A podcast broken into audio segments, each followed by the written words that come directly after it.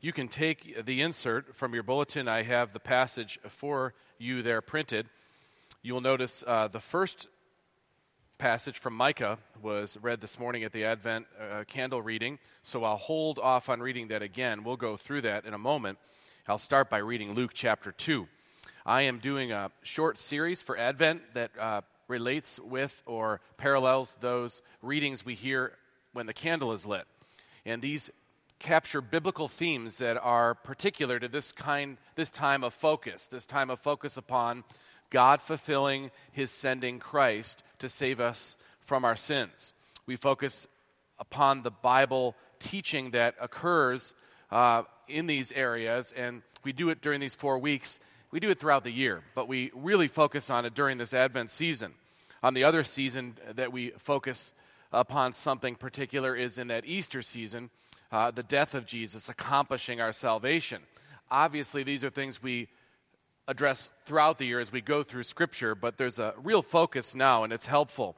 I noted for you last week something that an author, Frank Williams, wrote. He said that arguably the most compelling of evidence demonstrating that the Bible is the Word of God is its unswerving ability to accurately predict future events, often in minute detail. Today we're going to look at Advent's hometown, this, pay, this place, this seemingly insignificant place called Bethlehem. Now, the Micah passage that is most associated with this prophecy was written in 700 BC. 700 years before Christ came, the prophet Micah said the words that we heard read earlier and we'll hear read again. Then Luke chapter 2 records for us the fulfillment of this prophecy, written 700 years later, and that's the passage I want to begin with today as we consider Advent's hometown and its significance. Here as I read God's holy, inspired, and inerrant word, Luke 2 1 through 7. In those days, a decree went out from Caesar Augustus that all the world should be registered. This was the first registration when Quirinius was governor of Syria. And all went to be registered, each to his own town. And Joseph also went up from Galilee, from the town of Nazareth to Judea, to the city of David, which is called Bethlehem, because he was of the house and lineage of David, to be registered with Mary, his betrothed, who was with child. And while they were there, the time came for her to give birth. And she gave birth to her firstborn son, and wrapped him in swaddling clothes, and laid him in a manger, because there was no place for them in the inn. Let's bow together as I lead us in prayer. Lord, we give you thanks uh, for the hope, the joy, the confidence, and the guidance that your word brings us. We are amazed by your providence. We are encouraged by your sovereign faithfulness. And we are in awe of your power and your ability to move the events of history to their appointed end. Lord, grow our faith as we consider your sovereign faithfulness displayed again in Micah and in Luke and in other passages. Also, encourage our lives as we see your willingness, your, your regular use of insignificant things, weak things, to do great things. Lord, provoke in us devotion and worship as we sit under your holy word this morning. I pray this in the name of Jesus. Amen. Despite living in a time where secularism is growing and there is a concerted attempt, it seems, to expunge Christianity from culture or our national record. Nevertheless, the evidences for Christianity still remain strong at every turn the impact of the one who was born 2,000 years ago in that little, really, village of Bethlehem uh, continues, cannot be contained, though efforts to marginalize Christ are constant. Today we consider the birth of Christ in Bethlehem and the significance of this place that God ordained for our Savior to be born. It, it's an event that marks all history for believers and unbelievers alike. History, it's marked very, very clearly. BC in AD. BC is before Christ, and AD is Anno Domini, which means the year of our Lord. No one can escape our Lord's birth. That day in Bethlehem forever changed all of history in many ways, even the most obvious way, how we denote time. Now, for our consideration, let's consider this Bethlehem prophecy as it comes to us in Micah chapter 5. The Bethlehem prophecy it gives us more evidence of God's sovereign faithfulness and his willingness to use seemingly insignificant things to do great works. We'll see confirmed again his sovereign hand of providence working things together to accomplish the redemption he had promised, and we'll at the same time see how he regularly uses broken, messed up, weak things to do great things. Both of these should give us great encouragement in the general way as the people of God trusting in Him, and then in particular as weak, broken people who have all sorts of flaws and wonder can God possibly use us? Bethlehem reminds us that He can and He does. Let's look at the Bethlehem prophecy. It's there on your insert, Micah chapter 5. We always start at verse 2 because that's when the prophecy begins in earnest. But verse 1 helps us understand the first context for this prophecy to come. Now, it's interesting because Micah is a prophet I've always liked. It was one of the reasons why we named our son, our youngest son, Jordan Micah. Now, interestingly, we wanted to name him Micah first, but Micah Jordan sounded too much like Michael Jordan, so we went to Jordan Micah. That's how particular we were about our naming. But the prophet Micah here ministers at the same time that Isaiah does. Now, this is one of these moments where I'm really excited that we uh, are committed to an expositional approach to, to preaching. So, you've been sitting under the teaching and preaching on Isaiah for a long time, and you know the context for Isaiah. Micah and Isaiah are contemporaries, both around 700 BC, ministering different parts of Israel, uh, but nevertheless contemporaries. And so, this helps you understand the backdrop for this prophecy. What, ha- what is happening? The time Micah is writing is when Assyria has already taken the northern kingdom. Now they're threatening to invade the south, Judah. Judah's capital is Jerusalem. South of Jerusalem is this Bethlehem. There are two Bethlehems in Israel. This is Bethlehem Ephratah. It's the ancient, the more ancient of the two. It's noted as Bethlehem Ephratah, so we're sure which one he's speaking of. And you can imagine um, the importance of pinpointing this for accuracy's sake. And so you have Bethlehem, south of Jerusalem. Assyria invade over the border, but they don't take Jerusalem because there's walls around it. And there is an army there. Now, it's true that the Assyrian army was greater, but they knew the history of Israel. They're not going to just plow in and try to take over. So they besieged the little towns around Jerusalem to prepare for an invasion. Now, we remember the story from Isaiah and also from the, the books of Kings, where you have God supernaturally intervening over the Assyrian army and defeating them, and they basically have to retreat. So they never get to actually invade Jerusalem. But at the time Micah is writing, they don't know this. And Bethlehem is one of those towns that was besieged and brutalized by the Assyrians for a period of weeks, if not months, while they waited for the orders to invade Jerusalem. So, Bethlehem, a small little town with great ancient history, it's the birthplace of David, the king, now besieged by the Assyrians. I mean, what a disgrace. And here they were under this duress, under this occupation. And so Micah writes in chapter 5 what we read. I'll start at verse 1 and then follow when I pick up at verse 2 as you have it on the insert. Verse 1 Now muster your troops, O daughter, uh, daughter of troops siege is laid against us.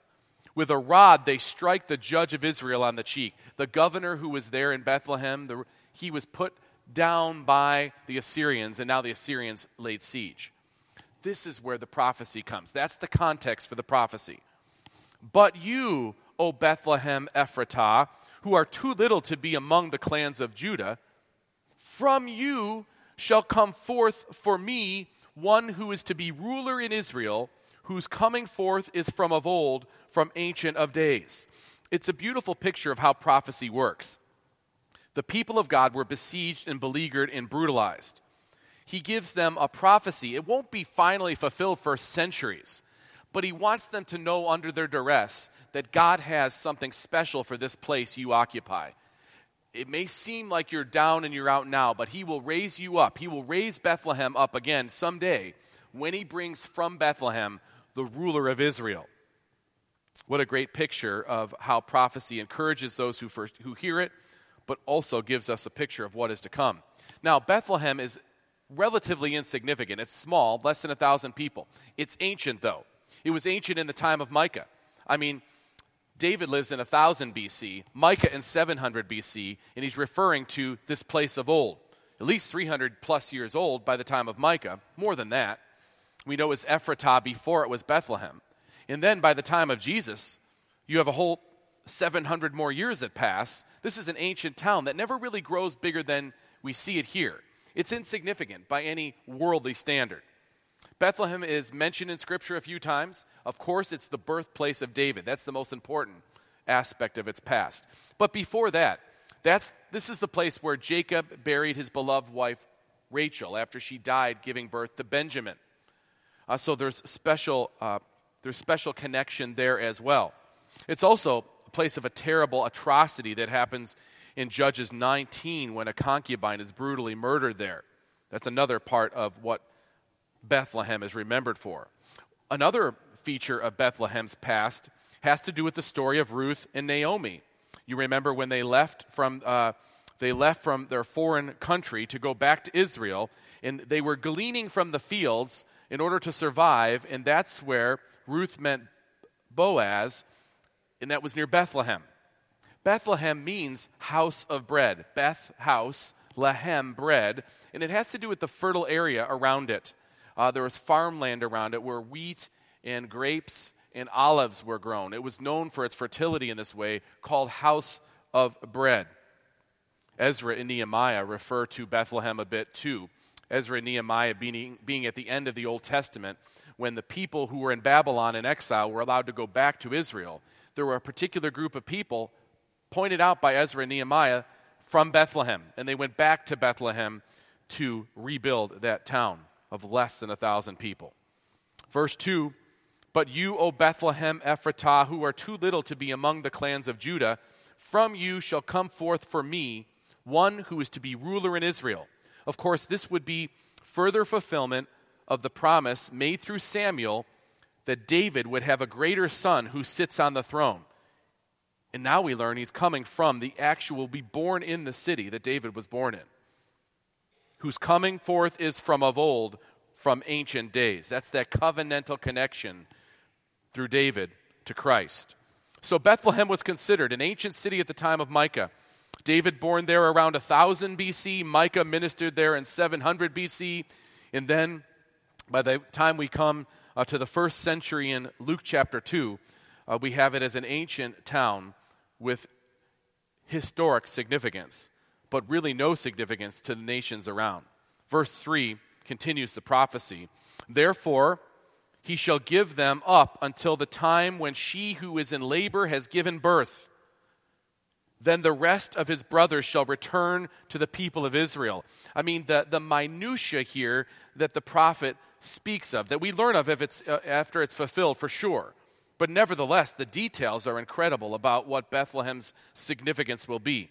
Verse 4 And he shall stand and shepherd his flock in the strength of the Lord, in the majesty of the name of the Lord his God, and they shall dwell secure, for now he shall be great to the ends of the earth, and he shall be their peace. This is not just any king, obviously.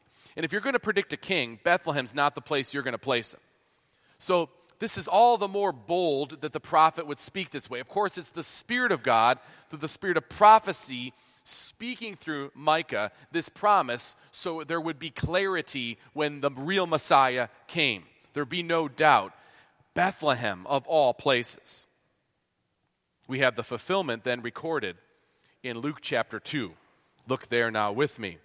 This is a familiar passage. Many aspects of it have been uh, explained over and over, and I want to focus on the Bethlehem piece and a few other items at this moment. Verse 1 of Luke chapter 2, the fulfillment now of Micah.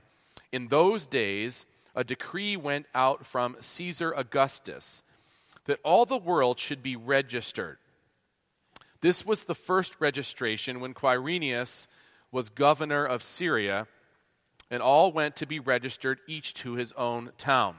Notice Luke's careful documentation of the places, uh, the place of birth, and then the details of history surrounding it.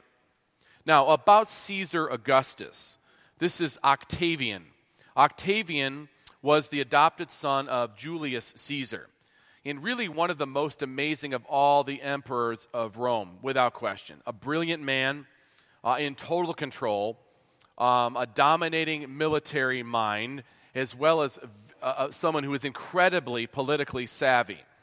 And when he took over, after Julius Caesar was killed, he had a situation where there were th- two other leaders. One of them being Mark Antony, who had married Cleopatra. And it was Caesar Augustus, Octavian, who fought those two other powers, defeated both of them, one at sea at the great battle against Egypt, and unified all power under himself. He was deemed a god by the people of Rome as he brought this peace, this uh, peace to Rome that had not been experienced in some time. This is Caesar Augustus. Now, it's interesting that he would then implement census taking, where people would have to be registered. Now, in Egypt, they would do this every 14 years, and it's believed by historians that this is what Caesar Augustus did, is he copied that method of census taking. Now, we're not sure exactly of the date. You'll hear critics point out that this can't be right, what Luke says, because the dates aren't right. Here's the thing about the dates and this is the challenge of it. This isn't part of inspired scripture. This is a dating system that was implemented long after uh, the time of Christ. In fact, after Constantine, when Christianity was legalized, 200 years after that, there was a, an attempt to go back and date everything. That's when the BC and the AD happened. Um, everything that was before Christ and after Christ. And there was discussion and difficulty about the particulars of those dates. We know there was a census taken uh, between 2 BC and 6 BC. That's really the time frame in which Christ was born. In that time frame, when Quirinius was governor. All sorts of debate, but it's really a pretty simple explanation when you analyze how these censuses took place. Why did Caesar Augustus want to have this registration? Well, two reasons. Obvious reasons. One, as the empire grew, he wanted to know how many men of military age did he have in his empire because he would uh, conscript them into service. They would have to serve.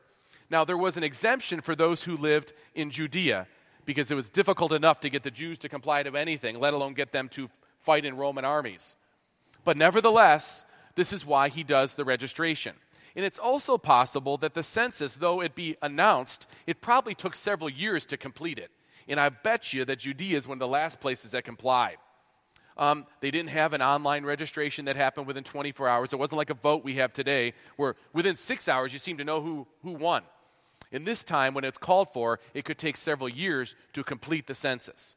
Um, and so there was a particular deadline that was given that was noted by Luke, and the people knew under Quirinius, it could have been Herod, someone locally was making a deadline come to bear that forced Mary and Joseph into the trip they made.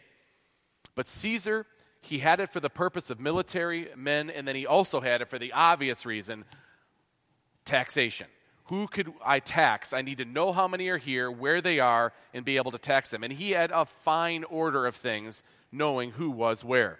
So Caesar Augustus has this registration, this census, the first registration when Quirinius was governor of Syria, a man who served two different terms as a governor, all went to be registered, each to their own town. It's interesting what Philip Ryken says.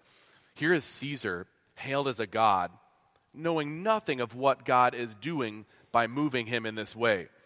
Ryken says, although Caesar would never know it, he had unleashed a chain of events that would turn the whole world upside down.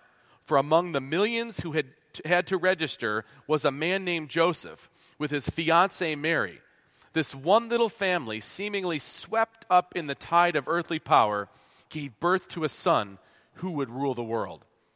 Verse 4 in Luke chapter 2 And Joseph also went up from Galilee, from the town of Nazareth to Judea to the city of David, which is called Bethlehem, because he was of the house and lineage of David. He had to go to his birthplace, to be registered with Mary, his betrothed, who was with child.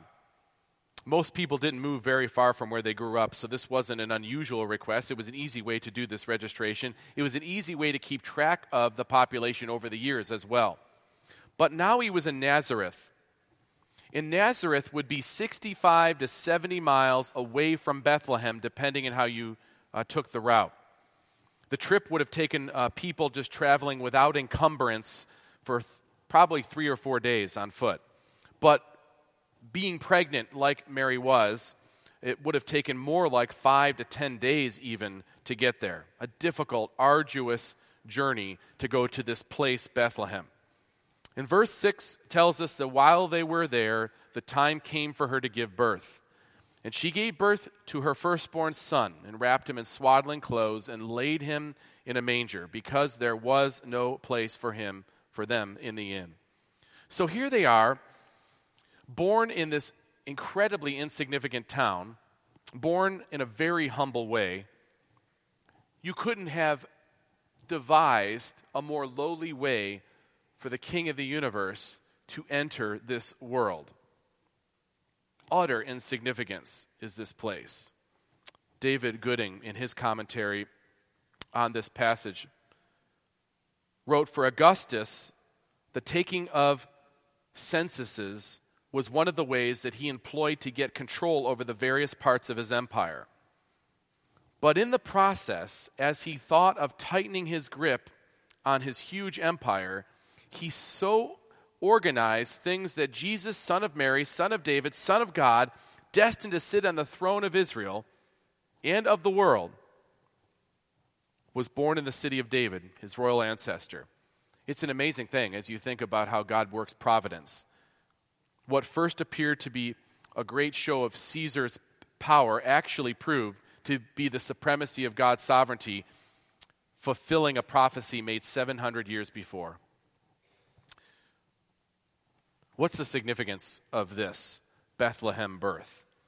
Well, the Bethlehem prophecy it gives us more evidence, clear evidence of God's sovereign faithfulness and his willingness to use seemingly insignificant things to do great works. I want you to think about this show of his sovereign faithfulness again, how he worked this together. Think of it from another angle, an angle that's uh, popular for us to think about this time of the year. Think of the Magi or the wise men. Who were these people and how did they know that Jesus was born in Bethlehem like they did? I think that this passage gives us a bit, it gives us some insight, perhaps. Not the whole story, but helps us to start think how this may have been the case. The wise men were labeled as having been from the east.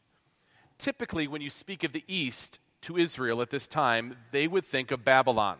Ancient Babylon, Assyria before that, and then Babylon ultimately. And Babylon occupied a reasonable place in Israeli history because Cyrus issues a decree to let them go back to their promised land. So, Babylon from the east, they were considered uh, not the people of God by any means, but there was some wisdom there from these soothsayers that came from there, these stargazers who studied the stars. Those people in Babylon very well could have had Micah's prophecy. Think about it. Micah makes his prophecy in 700 BC with Assyria there. When Assyria is taken over by Babylon, Babylon then moves the exiles from Israel to their land. With them comes their sacred books and writings. I mean, Daniel's there. Uh, there are faithful Jewish people living in Babylon who have the Word of God. And the Babylonians and the Persians after them too were noted for their looking at all the philosophies and religions of the world. They thought of themselves as enlightened. And so there were these wise men who existed who would study all these things.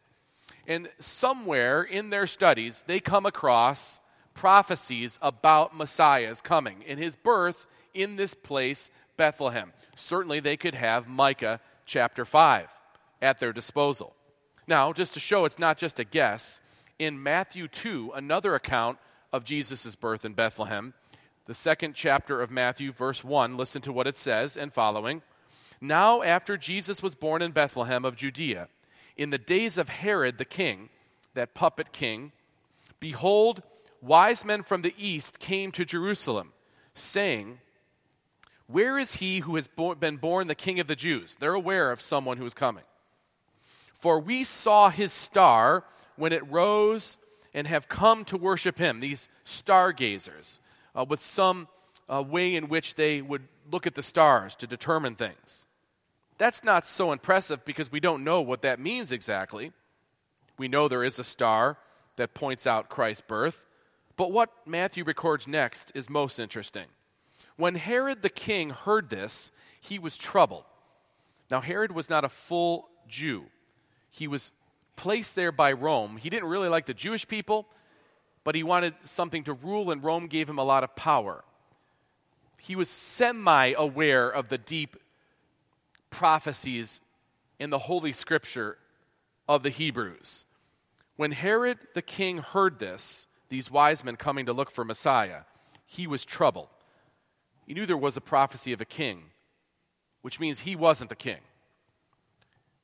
And all Jerusalem with him. There was a certain peace about Jerusalem that would be upended if a different king was noted. In assembling all the chief priests and the scribes of the people, Herod inquired of them where the Christ was to be born. What is this? What do the things say again? I mean, it's a 700 year old prophecy, remember. Uh, where, where was this to be born? He's nervous now that these wise men are here. And these wise men are not just these nomadic wanderers, they clearly had means. Uh, they were people of importance. And this worried Herod, who was impressed by this. They told him in Bethlehem, in Judea, I mean, Bethlehem of all places, Bethlehem? In Bethlehem of Judea. For so it is written by the prophet, then they say to him. And you, O Bethlehem, in the land of Judah, are by no means least among the rulers of Judah, for from you shall come a ruler who will shepherd my people Israel. They paraphrase essentially Micah's prophecy in the presence of the wise men who have come here looking. Could be that back in Micah's day, 700 BC, the Babylonians eventually got that prophecy, and over the centuries, people who weren't even believers took more seriously the veracity of that particular claim and that promise, and they were there to see Jesus. Then Herod summoned the wise men secretly and ascertained from them what time the star had appeared. And he sent them to Bethlehem, saying, Go and search diligently for the child, and when you have found him, bring me word, that I too may come and worship him. God's faithfulness is shown, it's on display. His sovereignty in working these things together is clear when he makes a prophecy that old and then how it comes to pass. But there's something else that I want uh, to leave you with as you consider again this regular practice of God that should encourage everyone here. It is common for him to pick that which is insignificant to work his plan of redemption to fulfillment, to bring people to Christ, to give people what they need to know that they might come to Christ by his Spirit's work. He uses brokenness all the time for this. Bethlehem is just another example. He used this ancient old Abraham and his wife Sarai to bear the promised child who would be the beginning of the nation from which Messiah would come. Unlikely couple. Um, over a hundred when they finally bear children. Then you have those children themselves, when you think of Isaac and Jacob. Even Joseph early on, these patriarchs and all their foibles. How can God's promises come to pass using these patriarchs? Their lives are not a highlight reel of righteousness. Then, of all people to lead them out of Egypt, he picks the murdering, stuttering, stammering Moses. I know we think of Moses in heroic terms because of the big things he did. But the man could barely speak. He had to have his brother speak for him. This is who God uses to exact the greatest exodus ever.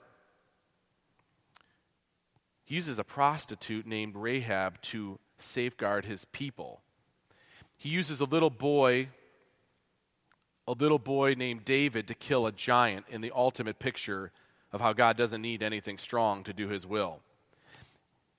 He uses a donkey. Have you thought about this one? I mean, he uses a donkey. He could have made a great horse, you know, a steed talk, or a lion. A lion would be much greater for all of our purposes. A lion talk, a mighty bear. You fill in the blanks. But a donkey, that's what God does.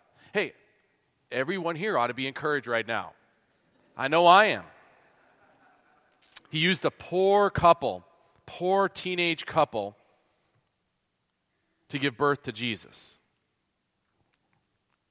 He first revealed the birth of Christ to the shepherds, people who are more or less considered outcasts.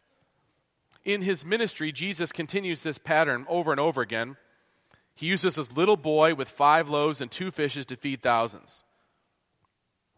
He heals a man, a poor, homeless, blind man, who has no rapport with anybody, no standing in culture or society, and he uses this man to say to the Jews, Aren't you leaders and you don't know the truth?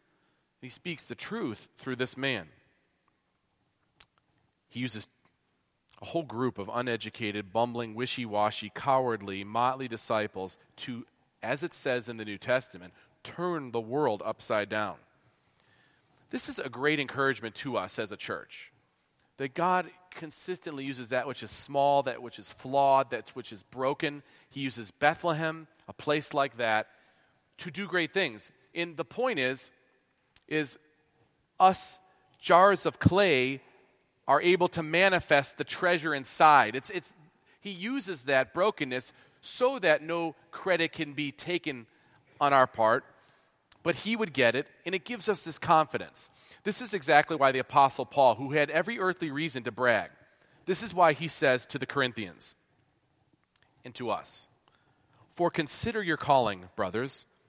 Not many of you were wise according to worldly standards. Not many were powerful. Not many were of noble birth.